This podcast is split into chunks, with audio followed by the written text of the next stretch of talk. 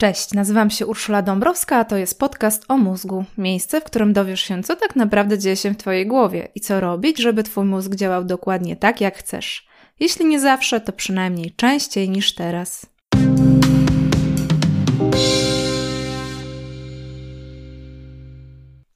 Chciałabym Cię poprosić o zalajkowanie lub obserwowanie strony podcast o mózgu na Facebooku.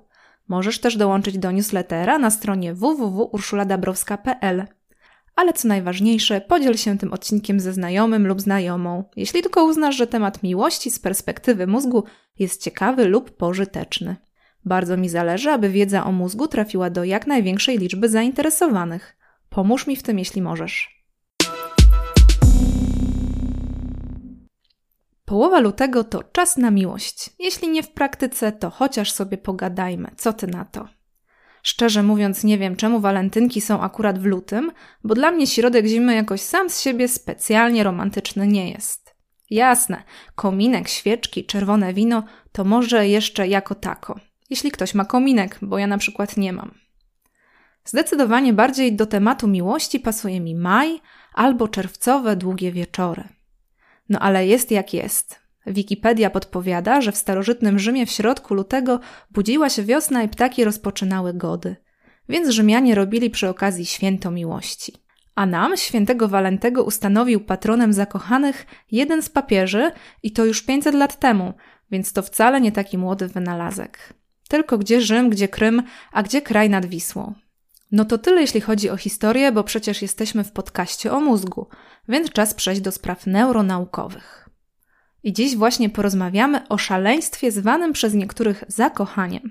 Naprawdę nie przesadzam, kiedy mówię, że zakochanie to szaleństwo. Neuronauka w dużej mierze to potwierdza. Strzała kupidyna, gdy już trafi, to oczadza człowieka prawdziwym koktajlem neuroprzekaźników i hormonów. No i zmienia radykalnie pracę mózgu. W tym odcinku zahaczymy o bardzo wiele aspektów miłości i równie wiele neurobiologicznych mechanizmów, które za nimi stoją. Będzie dziś i kolorowo, i ekscytująco. Zapraszam. Na początek powiem Ci jedno najważniejsze. Nauka stara się rozebrać miłość na czynniki pierwsze i dziś wiemy już bardzo, bardzo dużo. Ale, żeby była jasność, wiele tajemnic jeszcze zostało do odkrycia. Zacznijmy od takiej bardzo prostej rzeczy. Czemu spośród wielu, wielu osób, które poznajemy, ta jedna, jedyna wpada nam w oko i tracimy dla niej głowę? Czemu on, ona, a nie ktoś inny? No jest kilka pomysłów, jak to właściwie się dzieje, ale tak do końca to i tak nie wiadomo. Naukowcy chcieliby znaleźć taki konkretny czynnik, na przykład jakiś feromon, który działa właśnie jak strzała kupidyna. Ale nie, tak prosto nie jest. Jeśli chodzi o temat feromonów, to sprawa nie jest rozstrzygnięta. Feromony istnieją, a jakże, ale w świecie zwierząt. Świetnie je poznano na przykład u owadów. Ale u ludzi nic pewnego nie znaleziono. Jedyne, co można powiedzieć na bank, to że atrakcyjny zapach drugiej osoby bardzo nam się podoba i na pewno podkręca zakochanie. Skądś wziął się cały przemysł perfumiarski. Ale nie ma takiej magicznej substancji, którą można by się spryskać i działałaby jak lep na płeć przeciwną, albo na tę samą, jeśli ktoś woli. Jest jednak coś, co razem z zapachem trafia do naszego mózgu i mówi: ten się nada albo tam nie kręci. Tym czymś jest tak zwany kompleks zgodności tkankowej. Te kompleksy to takie białka, które komórki organizmu wystawiają na zewnątrz, żeby pokazywać swojemu układowi odpornościowemu: hej, to my ziomeczki, nie niszcz nas. Okazuje się, że kobiety wybierają partnerów, którzy mają możliwie różniący się ten kompleks. Jeśli jest różny, to znaczy, że mężczyzna ma w ogóle inne geny niż my, a to z kolei ma dużo sensu z punktu widzenia robienia dzieci bo inne geny to mniejsza szansa na choroby genetyczne i większa szansa na zdrowe potomstwo. Ten efekt dobrze zbadano u kobiet. Mężczyźni są większymi wzrokowcami i wybierają swoje ukochane bardziej na oko niż na nos. Ale wszystko, co tu mówię, jest przecież wielkim uproszczeniem. Z życia wiemy, że można zakochać się nawet od rozmowy na czacie – Sama znam taką parę, która jest już ze sobą prawie 20 lat, a poznali się i zakochali w internecie i to na długo przed erą Tindera. Więc te ustalenia naukowców są spoko, ale nie wyczerpują tematu. Jedno można powiedzieć na pewno. Gdy już się w kimś zakochamy, to rozpoczyna się prawdziwy roller coaster. No i za tę huśtawkę emocjonalną odpowiada nieco innego jak neuroprzekaźniki i hormony. I to nie jeden, nie dwa, ale cały biochemiczny koktajl. Nie wiem od kiedy interesuje Cię temat miłości z perspektywy mózgu, ale jeśli śledzisz od jakiegoś czasu biochemię miłości, to może obiła Ci się uszy taka nazwa fenyloetyloamina. Kilka lat temu media obeszła wieść, że to jest właśnie to. To jest cząsteczka zakochania. Od niej wszystko się zaczyna. Działa jak amfetamina i powoduje szaleństwo miłości. I jest obecna w czekoladzie, a wiadomo, czekoladki, zakochanie, zauroczenie, pożądanie itd. Wszystko niby pięknie się sumuje, tyle, że nie ma na to żadnych dowodów. Więc mówię Ci o tej fenyloetyloaminie, bo wciąż ta nazwa krąży w mediach jako cytat z cytatów, ale nie ma żadnego umocowania w badaniach naukowych. Sprawdziłam to dla Ciebie. To może nie jest jakiś specjalnie groźny mit popularno-naukowy, ale nie wiem po co go powielać, skoro jest dużo innych cząsteczek, które naprawdę rządzą zakochaniem. Dodawanie do tego na siłę fenyloetyloaminy jest zupełnie niepotrzebne. Ale jeśli znajdziesz jakąś rzetelną publikację na temat fenyloetyloaminy w kontekście miłości, to daj znać, chcę być na bieżąco. No dobrze, to jeśli nie feromony i nie fenyloetyloamina, to co? Uwaga, wymieniam, trzymaj się. Miłosny koktajl składa się z następujących składników. To adrenalina i noradrenalina, dopamina, estrogeny i testosteron, serotonina, endorfiny, oksytocyna i wazopresyna. Dużo? Dla mnie dużo, ale nic dziwnego, skoro sama w sobie miłość ma bardzo wiele aspektów. Osobnym tematem jest kwestia, czym tak naprawdę jest prawdziwa miłość. I na potrzeby tego podcastu przyjmijmy, że ma wiele komponentów. Po pierwsze, mamy pożądanie, które może, ale nie musi towarzyszyć miłości. Po drugie, jest szaleństwo zakochania – to z kolei może, ale nie musi przerodzić się w długotrwały związek. Taki związek łączy czasem wielkie uczucie, a czasem trochę mniej intensywne, ale równie silne przywiązanie. No i nie zapominajmy o seksie. Ten też pojawia się to tu, to tam i też biochemicznie robi nam w głowie i ciele różne ciekawe rzeczy. No to teraz spróbujmy to wszystko po kolei porozplątywać. Zacznijmy od sprawy najbardziej biologicznej, tego, co dostaliśmy w spadku po naszych zwierzęcych przodkach, czyli o pożądaniu. Powtarzam to w podcaście często i ten odcinek chyba też bez tego się nie obejdzie. Nasz mózg i ciało zresztą tak samo ma dwa podstawowe zadania. Po pierwsze, ma sprawić, że dożyjemy kolejnego dnia. I jeśli wszystko pójdzie po myśli, to jest drugi cel zrobić coś jeszcze, doprowadzić nas do spłodzenia potomstwa i przekazania genów dalej. Wokół tych dwóch celów człowiek robi bardzo dużo różnych bardziej wyrafinowanych rzeczy, o których opowiadałam i będę opowiadać w innych odcinkach. Ale dziś skupmy się na tym przekazywaniu genów dalej. Czy do seksu i pożądania konieczna jest miłość przez wielkie M? Historia uczy nas, że niekoniecznie. Ale z drugiej strony nie ma wątpliwości, że miłość i pożądanie często idą ręka w rękę. Samo w sobie pożądanie jest zarządzane hormonami płciowymi, estrogenami u kobiet i testosteronem u obu płci. Pożądanie skupia umysł na pożądanej osobie i jednocześnie przygotowuje ciało do seksu. Dalej to wiadomo, opowieść na inny podcast. Ale zakochanie to coś więcej niż samo pożądanie. Zakochana osoba potrafi z miłości przenosić góry, albo wręcz przeciwnie, totalnie się załamać, a nawet popełnić samobójstwo, jeśli jej uczucie zostanie odrzucone to dlatego, że mózg pod wpływem zakochania naprawdę przechodzi w zupełnie inny tryb działania.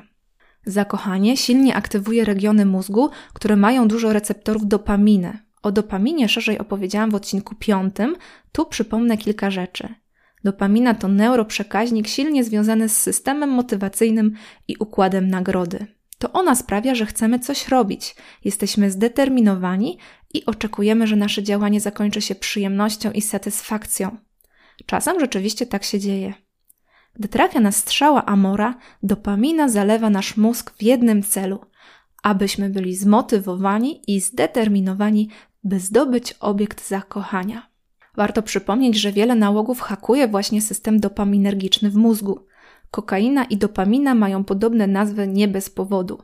Ale inne uzależnienia nie tylko od substancji chemicznych, ale na przykład od hazardu także stymulują działanie dopaminy. Robią to tak dobrze, że człowiek zaczyna skupiać całe swoje działanie na szukaniu tego, co go uzależnia. No i nie muszę już chyba tłumaczyć, skąd wziął się tytuł tego podcastu. Zakochanie na pewno nie jest tak niezdrowe jak narkotyczny nauk, ale działa trochę podobnie.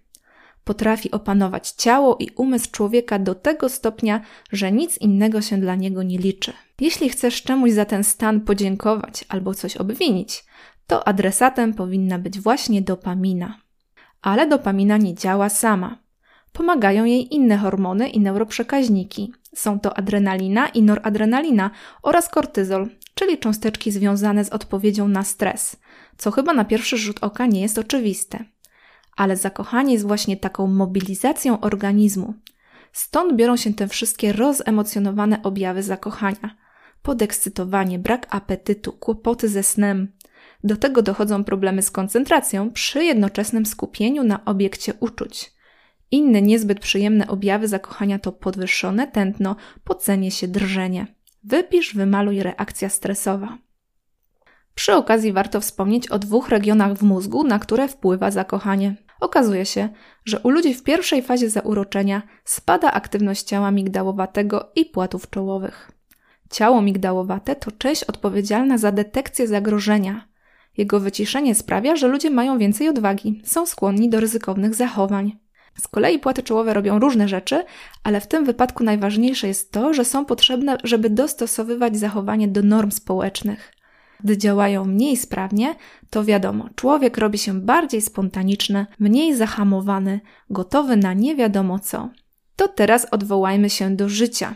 Przypomnij sobie swoje własne zakochanie i wszystkie te rzeczy, których byś nie zrobił albo nie zrobiła w innej sytuacji, bo by było ci wstyd, albo byś się bał bała. Czerwona obcisła bluzka, a może śpiewanie piosenki pod oknem ukochanej? A może zrobiłeś, zrobiłaś coś jeszcze bardziej szalonego? Pamiętasz? No właśnie, to właśnie stąd cała Twoja odwaga się wzięła. Z tymczasowego upośledzenia ciała migdałowatego i płatów czołowych. Początki są zawsze trudne, a początki związku tym bardziej. Pierwsza faza zakochania to szalona mieszanka, totalny rollercoaster – od uniesienia do dna i z powrotem. Zadzwoni, nie zadzwoni. Coś z tego będzie, nie będzie? No i mózg na to wszystko odpowiada swoim biochemicznym koktajlem. Co ciekawe, jest jedna substancja, której w czasie zakochania robi się w mózgu mniej. To serotonina, cząsteczka dobrego samopoczucia, apetytu i wysokiej samooceny. Niski poziom serotoniny towarzyszy zaburzeniom obsesyjno-kompulsywnym i jest też podejrzewane o bycie przyczyną depresji. No i teraz, jak dowiedziono, mniej serotoniny pojawia się także u osób trafionych strzałą kupidyna. Miłość to nie tylko nauk, ale także trochę obsesja. Wszystko się zgadza? Zgadza. Na szczęście to jeszcze nie cała prawda o miłości. Zakochanie trwa od półtora roku do dwóch, niektórzy optymistycznie twierdzą, że do czterech lat, ale to rzadziej. Tak czy inaczej, kiedyś się kończy. Zakochanie to jest jakby nie było stan wyjątkowy. Totalne odurzenie, które ma na celu połączyć dwie jednostki w związek. Każdy, kto przeżył zakochanie, wie, że inne sprawy schodzą w tym czasie na drugi plan, a natura uznała, że dłużej niż przez dwa lata to lepiej innych sfer życia nie zaniedbywać. I nauk, zwany potocznie zakochaniem, w końcu wygasa. Dla niektórych osób ten koniec oznacza koniec miłości. Tsunami uczuć, które zalewa organizm w pierwszej fazie związku, jest tak wspaniałe, że niektórzy chcą tego doświadczać ciągle na nowo. Trudno się dziwić. Jeśli doświadczyłaś, doświadczyłeś takiego zakochania, to wiesz, jaki to obezwładniający, upajający i wspaniały stan. Dlatego czasem uzależnienie od obiektu westchnień przeradza się w uzależnienie od zakochania samego w sobie. I tacy ludzie mniej więcej co dwa lata szukają nowego partnera, partnerki ale to wyjątek od reguły. Zdecydowana większość dąży do stworzenia długotrwałego związku. Nie wszystkim jest to dane, nie ma co ukrywać, ale całkiem spora grupa zakochanych ludzi przechodzi od zauroczenia do następnego levelu, czyli do związku opartego o miłość i przywiązanie. To też jest bardzo przyjemne, choć zwykle już dużo mniej ekscytujące. Za miłość i bliskość odpowiadają inne substancje. To oksytocyna i wazopresyna. O tej drugiej nie będę się rozwodzić, bo dużo słabiej rozumiemy jej działanie. Prawdopodobnie odgrywa ważniejszą rolę u mężczyzn niż u kobiet, a odpowiada za wierność i przywiązanie. Za to oksytocynę poznano już całkiem nieźle. To hormon i neuroprzekaźnik, który buduje silną więź między matką i dzieckiem u wszystkich ssaków. Jest też konieczna do prawidłowego przebiegu porodu i laktacji, ale na tej fizjologicznej, matczyno-opiekuńczej bazie oksytocyna nie poprzestaje.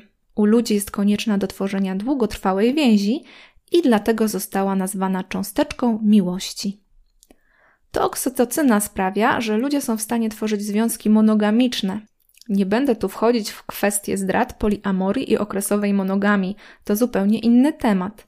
Ale jedno jest pewne, że co by nie mówić, ludzie wiążą się ze sobą na wiele lat, czasem dekad. I to nie jest takie oczywiste w świecie zwierząt, choć są gatunki, które też tak robią.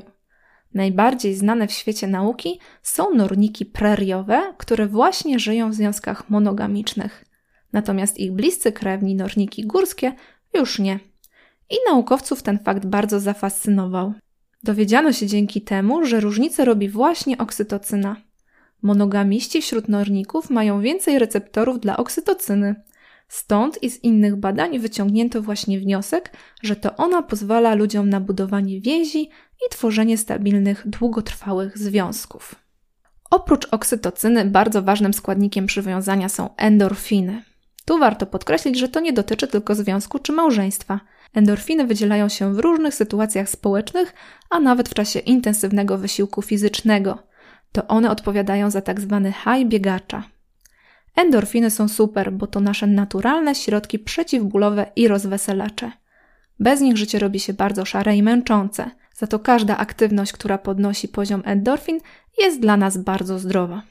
Endorfiny są ważnym elementem tworzenia więzi między matką i dzieckiem. Jest nawet coś takiego jak opioidowa teoria przywiązania. Zgodnie z nią małe ssaki oddzielone od mamy są pozbawione dobroczynnych skutków działania endogennych opioidów. Dlatego cierpią i chcą z powrotem być blisko mamy. Naukowcy podejrzewają, że ten mechanizm zostaje z nami na zawsze i dlatego potrzebujemy więzi z drugim człowiekiem, żeby cały czas mieć odpowiednie dostawy endogennych opioidów, w tym endorfin. Wiadomo też, że endorfiny pojawiają się, gdy ktoś nas spokojnie gładzi, dotyka. Dlatego potrzebujemy kontaktu fizycznego z drugą osobą i najczęściej tą drugą osobą jest nie kto inny jak nasz partner, partnerka, mąż, żona. Ale endorfiny wydzielają się w wielu innych sytuacjach. Gdy się razem śmiejemy, robimy coś wspólnie, tańczymy, śpiewamy. Takich możliwości w codziennym życiu jest na szczęście wiele. Na tej wspólnej produkcji endorfin polegają najczęściej długotrwałe związki.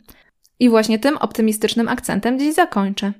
Nie wiem, czy gdy to słuchasz, to jesteś właśnie w fazie zakochania, czy raczej żyjesz w dobrej, długotrwałej relacji, a może przeciwnie, tęsknisz do związku i szukasz kogoś, z kim mógłbyś, mogłabyś ułożyć sobie życie. Jest również taka opcja, że nie chcesz być z nikim, wolisz żyć sam sama. Jakkolwiek by nie było, życzę Ci tego, czego pragniesz, nie tylko z okazji walentynek, ale też o każdej porze roku.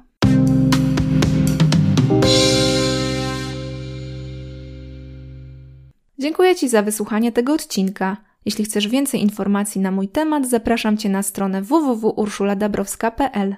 Znajdziesz tam mojego bloga oraz opisy moich książek. Zapisz się do newslettera, a informacje o nowych odcinkach będą wpadać prosto na Twoją skrzynkę mailową. Podcast o mózgu jest także na Facebooku. Zapraszam do polubienia strony i kontaktu. Tymczasem do usłyszenia. Dobrego dnia, dobrej nocy. Ula.